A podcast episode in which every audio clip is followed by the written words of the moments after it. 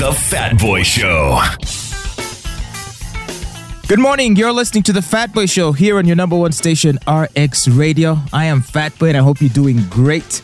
Well, on this show, we typically have whimsical conversations about some of the things happening in the world, but sometimes we like to delve into some of the serious matters that are affecting society, serious matters that definitely deserve our attention, your attention, and our input in trying to help to find solutions. Today on the Fat Boy Show, I want us to talk about a rather pressing issue that is affecting society, and that is burn victims. Life is dangerous and full of risks, and uh, occasionally, uh, some people may find themselves victims of uh, uh of being burnt, uh, either accidentally or intentionally by people close to them in their lives who have decided to turn them into an enemy. There's people that have been burnt by chemicals, fires, you know, acid, all these kinds of stuff. And uh, often these uh, incidents leave the victims with the horrific uh, injuries with which they must uh, cope. First, of course, there is the issue of the medical attention they need, since many of these uh, incidents can be life threatening.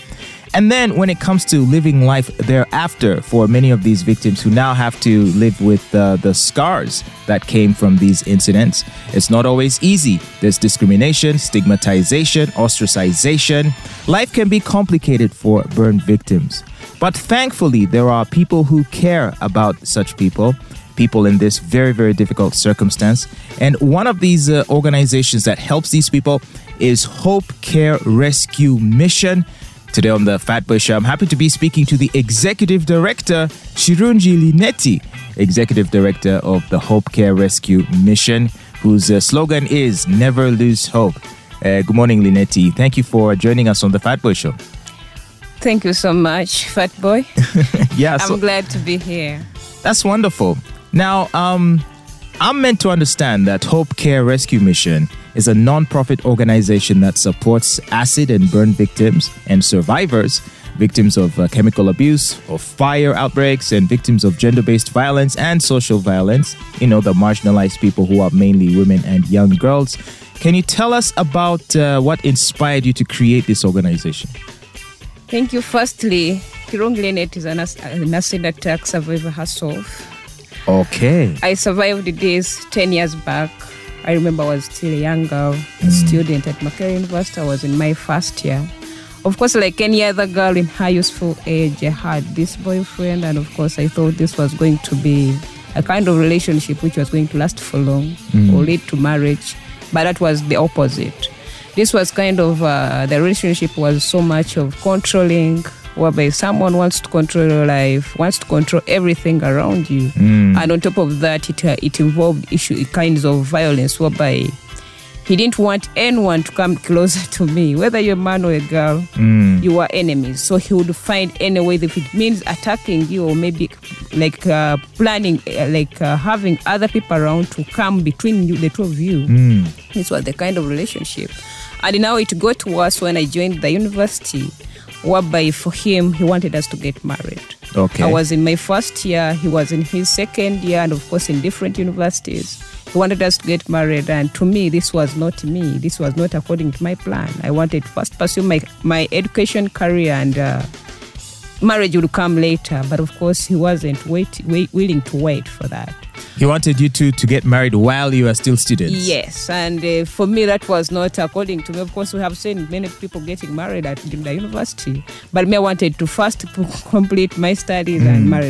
Of course, like of course, you know, in the university those are just three years. Mm-hmm. So when I told him, of course, about that, he said, "No, we need to get married." So I told him, "Okay." If you feel like you're ready, go and meet my parents because I can't be with a man when my parents are not aware of the kind of relationship. I think that's that's a very reasonable so request. He said, "Okay, uh, let's let's plan." Then, of course, later on, now he came up with a plan that I should go and join his parents and start staying with his parents. So I told him it's the same thing, like me being with him or his parents. My parents are not aware about this kind of relationship. Right. So when I, I turned down his marriage proposal the next day, I remember he, he followed me up to the university and I told him it was let's like like telling someone to first wait if at all is not wait, willing to wait mm. you quit the relationship so i told him I think now it is over. Okay. Let's end it. If at all we are meant to be, that time will come. And uh, the next day, the answer to that was an acid attack on my way to the university when I was going for my exams. Well, that was very, very terrible, and uh, I'm, I'm sorry to hear that. Um, now, obviously, that must have come as a surprise to you. Is this something you thought he was capable of doing? Had he had he shown indication that he could do such a thing? To me, of course, like I've always told people that there are these red flags in relationships which we normally take for granted. Yeah. Someone is controlling your life. I remember that when I was in my vacation, I tried to I got a job and he said, Leonard, I cannot allow you to work in that company. It's a male dominated company, so I cannot let you work there. Wow. Of course, I told him, all companies we know around Uganda, we have never seen a, a company which is only for women. So uh, then, uh, of course, like me, I'm this person. I, I, I always want to pursue whatever I want to, Right. want to achieve what I really want to do. So later on, before I joined the university, I remember there was a time when, he, when I think he was told, like because I was living this life where you have spies all over you. Then uh, he, uh, there's a time I had my brother during vacation, so he could pick me from home. But later on, these people told him Lynette has gone the Rwandan man. It's like this and this. So these people now, what he did, he told them to beat up my brother. So my, What? yes. So when my brother was coming from home, these people, of course, uh, they were like, "Oh, why are you dealing with an, a married woman?" Then this, boy- this my brother was so, so was surprised to hear that. He told them, "Which married woman are you talking about?"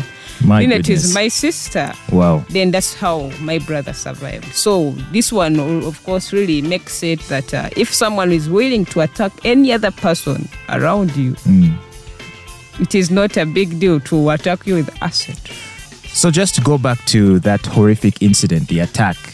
Obviously, you must have been shocked. I'm sure you um, you are confused. You didn't know uh, what was happening, while at the same time you uh, you must have been suffering excruciating pain.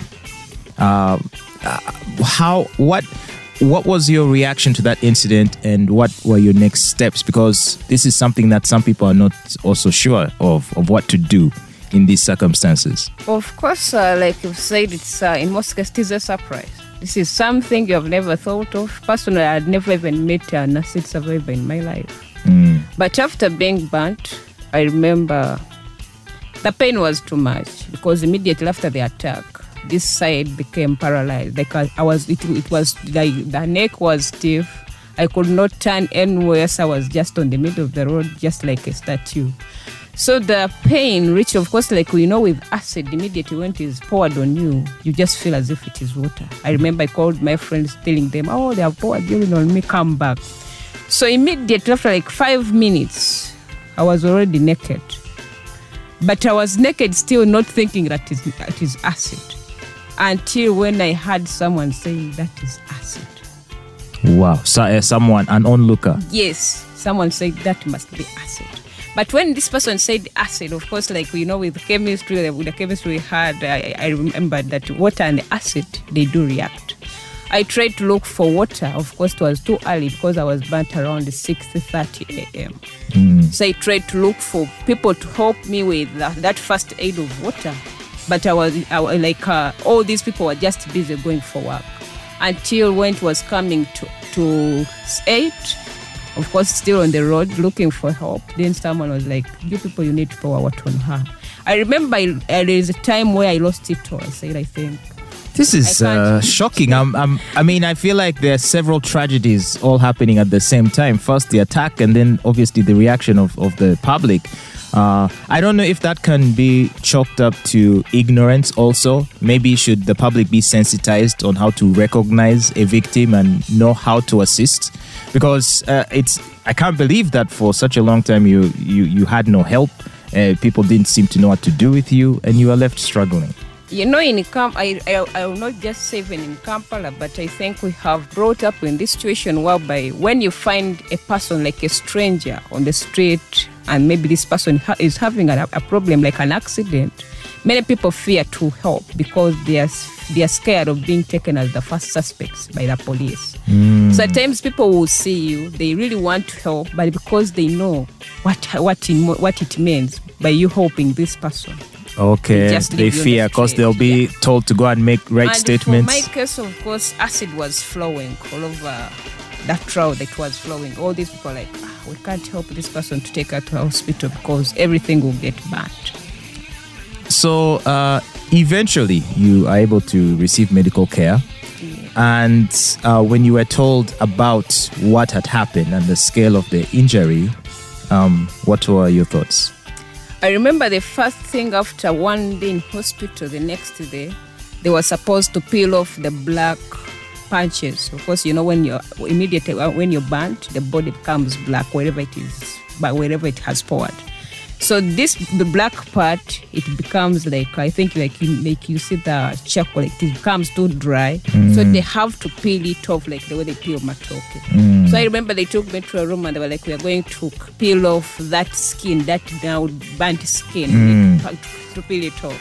I told the doctors, are you going to take me to theater or you're going to peel off, like peel it off when I'm looking at you? They said we do it when you you are doing Oh my gosh. I remember what came into my mind. I looked at there was a window next. I moved out, looked at the window, and it, this window had no these banglers. I said, I think it's better for me. I cannot take this pain. But uh, I don't know what happened because immediately when I, I was planning to fall down, just to either attempt to murder, this kind of suicide, this doctor realized it and told my parents, "You need to be careful. This woman is after something." What about the reaction of your family members? Is it true that often victims of acid attacks are blamed for what has happened to them? For they might be blamed for bringing this upon themselves. Perhaps someone will suggest that their behavior might have led to this, or the the way they treated people. Do do acid victims sometimes find themselves being criticized by even family members for what has happened to them? Yes, personally, I was not criticized, but have seen it in my journey where I've been working with these people. I've seen it. I've also seen some of these survivors who have been left in hospital by their relatives. you know because there is um, i don't i don't know if i should call it a joke but there is a tendency for example if uh, if if if uh, like me who's an older man uh, if if i try to approach a, a younger lady eh, she will tell me but are you married please i hope you're not married i fear acid uh, so the trope seems to be that uh, it is typically uh, people who put themselves into relationships, maybe with married men or things like that, so that it is when they do that that they invite these sorts of risks. What we have always seen, according to the society, for them, when they hear someone uh, like you, you're an acid survivor, what comes into their mind immediately that either you snatched someone's husband or Yes, that's wife. what I mean. That yes, is that's the, the, that is that's what the, the conception. Society, yes, that is the conception that the society has. But according to our own records or even our own observations, most of these cases are perpetrated by people known to you, either your husband or your sister. And these cases what is the co-wife and uh, a co-wife, like husband, like someone fighting for their husband or something like that. These are rare cases. But most Oh. of these cases are perpetrated whereby you find it is a woman. For example, the biggest percentage, the perpetrators are men. Okay. Whereby if a woman decides to quit a relationship, Mm. the answer is acid. If a woman, if you refuse someone and uh, you turn down his either marriage proposal or any any kind of advance from a man, Mm. it is acid.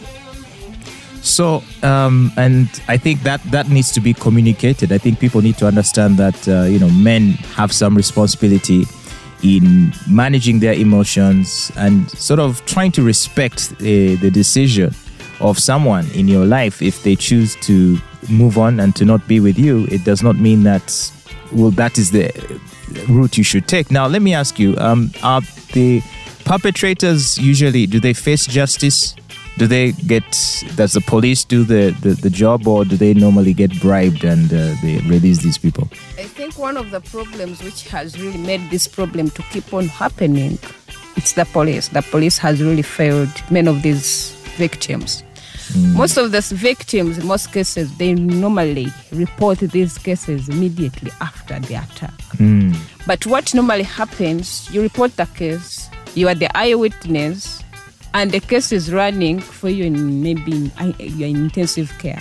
Right. I remember for my case, it was running, but by that time I could not even see. Because So the case ended up just dying out yes, because and the suspect was released within a week. So the same cases, we have also had cases where someone reports these threats before, before the attack. The person, the, maybe the husband, tried to intimidate the person that I will do this. I will pour ah yes yes yes. then the person goes to the police and reports say this incident, but the police does nothing. And after now the case, the police will now come in, but still no justice is given to these victims. So I'm seeing that there are very many loopholes in the system that make it difficult for victims of uh, acid attacks to seek uh, medical help uh, and to seek, uh, you know, legal to seek justice in the event that you know someone has uh, assaulted them in this way. And I believe it is a serious criminal offense to. It is reason being that of course you realize that acid is It's attempted murder. It's attempted murder, but if you go to the law, for example, if at all we had a specific law where we have uh, we have criminal remedies and criminal procedures, whereby if someone like a perpetrator, if you're proved guilty, these years are stated that either you have to spend 100 years or 90 years or it is a life sentence. It would be clear. But these people, because they know that if I, I pour acid on you, the next day I'll be out of prison. At times, even they are not taken to prison. I remember for my case, the police officers came and they were like, Clement, even if we go to court, it's going to be seen as uh, an assault. And you know, assault, these are just like three years. And later on, they now they came up with an excuse saying, "Can you people have a meeting and you sit and ask for compensation from the perpetrator?" But remember, they want me to ask for compensation, and the person is not yet taken to court. What does that one mean?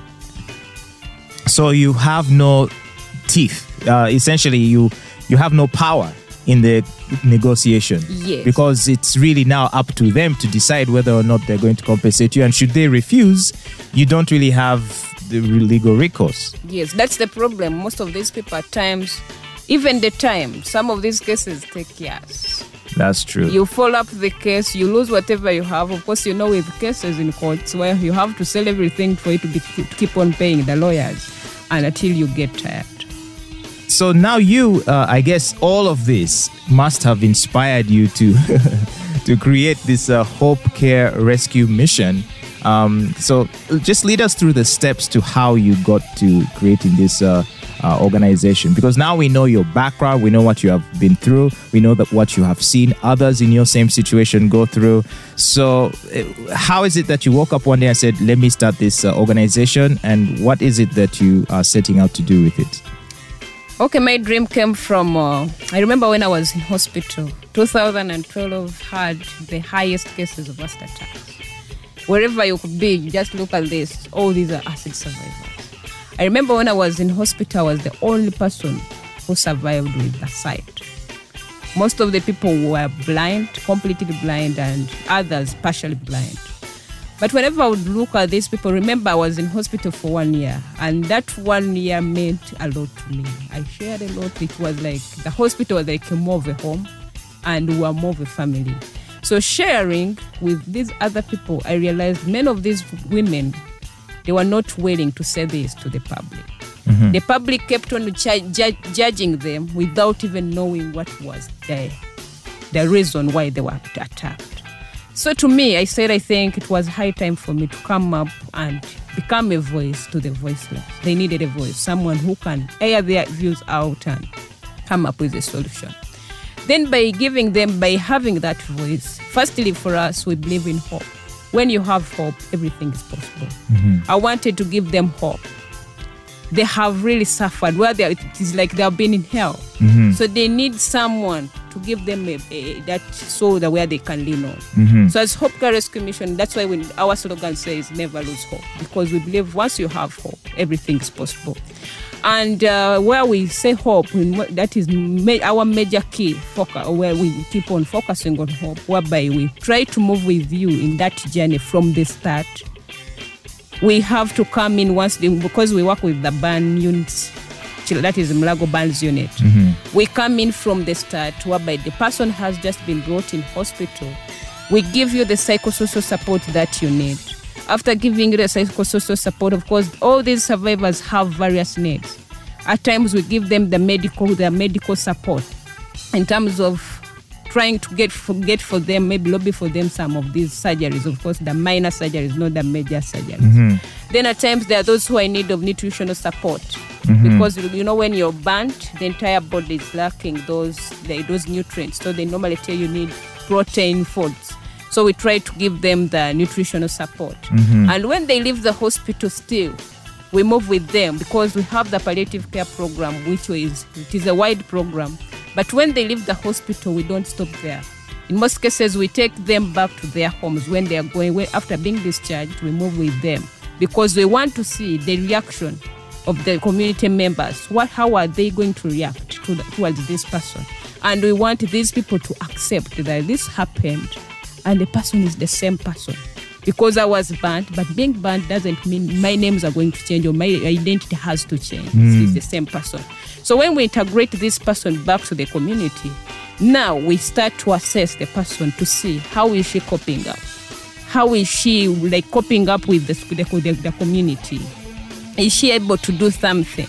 So as an organization, of course, we have these various programs because some of these people, once you're banned, life changes completely. I can Remember, imagine. you were you were this person who used to move uh, on your own. You're working, but you've been burnt. You're blind. You can't see, which means you need the help of someone, either kid, and at times it, it, it, it affects the children. The entire family is affected. Yeah, the, chi- the child has to hold you wherever you're going. Your parents, they are now the ones to take care of you. I, I can also imagine, uh, you know, how uh, frightened a child might be, you know, to see his mother or her mother return from hospital looking in a in, in, in a in a state which might frighten the child because if, if the injuries are severe, maybe some children will struggle to process it. Uh, And that is really the worst part, whereby your own child fails to, to recognize you. You feel like it's the end of everything because you can take it when you hear from uh, someone, a stranger, but your own child is saying, This is not my mom, this is not my dad. It is something Wow. really that which, which which puts you it puts you down. But of course, now for us, what we normally do is, uh, of course, we know all these things. We expect them because we have seen them. So we normally talk to these people. That's why for us as Hope Care Rescue Mission, we call it a home, where start, a family where hope starts from. Okay, now let's talk about uh, the the legal changes you want to see, the changes you want to see in the law. Are you doing any lobbying in that uh, regard, and uh, how are you pursuing this? Yes, currently we are, we are running a petition. We are asking the government of Uganda what we really need is an, a law on acid, on acid attacks. Firstly, as acid survivors, for us, we are saying we are tired. We want this to end with us. We don't want to see other people becoming victims of the same. Mm-hmm. So, as an organization, we really want a law which will only come up with these criminal remedies and criminal procedures for these perpetrators are brought to board. Many of the survivors have not got justice. Mm-hmm. Be- Just because when you report a case, they will tell you we use the penal code. We don't have a specific law on acid attacks. Yes. I remember currently the president came out when we had the bombings in the city. Six people died, but the president came in to give an address on that. We have lost over 200 victims of acid attacks, and we have never had the president giving an address on acid attacks. What does that one mean? So, as acid survivors, we need a law. First of all, we need a law which will regulate the easy availability of acid whereby the sellers, the users, the producers, importers, uh, importers, and all people dealing in acid. For you to operate in that kind of business, you must be having a license. And if at all I come to you asking for acid, still you should ask for my documents. That uh, that are saying that maybe Lynette is working here. She has this shop that deals in this Yes. whereby if I come and buy acid from you, it will be easy for people or for a government to track this. That oh, there has been an acid attack case in Gulu. Who who purchased acid around here and during this time? So it is, becomes easier for these cases to be tracked. Okay, and what uh, has been the response? Is there anyone on the side of the government or the legislature who are taking an interest in your So plight? far we have been gathering the signatures, and we are we, we so far have we are about to make a thousand signatures, and uh, we hope to meet these people. We first of all we need to meet the Uganda Women Parliamentary Association because these are women. Most of these cases affecting women and young girls. But these women who are supposed to to speak for their fellow women are quiet, and they say these things. They keep on happening. Well, uh, also, just to clarify, uh, are men also victims of Yes, acid they are. Yes, they are. But of course, the cases differ. For most of the women, it is a gender-based issue. Why we say that's why you see we also have, we, we, we as Hope Care Rescue Mission we have gender-based violence victims. Why most women are targeted? First of all, women we are weaker sex, but I will not say I'm, weak. I'm not. We are seen as the weaker sex, and uh, in most cases, these, most of these crimes are crimes of passion, whereby a man says, "If I'm to lose you." Even the other one should lose you. So what they want to do is to put you in a situation whereby you lose that kind of position of being like a real woman and you, you become you you lose the you lose the meaning of being a woman. And that's why you see most of these uh, these attacks, they, the perpetrators they target the face because they know a woman's valuable trait on a woman, it's only the face, whereby they see every woman's beauty is what matters, so they will target the face. We have other cases for men, but most of the cases for men that have been business related, politically motivated, and also we have also men who have been burnt by their fellow wives. Okay, there, there are those instances. Yes, there are those instances. Okay. Uh, wow, this is very crazy, but I really appreciate the, the, the work that you are doing. Now, for people who want to get more information about, uh, you know, your organization, about Hope Care Rescue Mission, is there somewhere they can go? Do, do you have a website? Do you have, what are your contacts? If someone wishes to help, uh, what can they do? We have a website, it's www.hokram.org. Currently, will be we are run, we are we are planning a dialogue which will, where we'll be working with UN Women to commemorate the 16 days of activism, putting our focus on on acid attacks as a form of gender-based violence. Okay. What would be your final message to uh, either men or to women or society at large? What would be your appeal to the public? The first message to the public let's learn to help those who have really become victims. Sometimes these people are charged differently. The, the way they charge you, you know, like hope starts within me. But if at all the people around me, they keep on maybe criticizing me or they don't see the, the, the, the positive side of me, it, oh, it will always demoralize this person from coming out. Let's support the survivors and the community outside there. Let's say no to acid violence. Let's seek other other other conflict uh, resolution means rather than using acid. Acid should not be used as a, as a weapon of war. We have other means that we can use. We can talk. We don't need. I think we should say no to violence. Violence Yeah. is nothing. We need. We are, we are a society where we all need each other. And to my fellow survivors, we have always said never lose hope. There is always light at the end of the tunnel. Well, that's a beautiful message. Thank you so much, uh, Chirunji Lynette, Executive Director at Hope Care Rescue Mission. She's an acid attack survivor herself.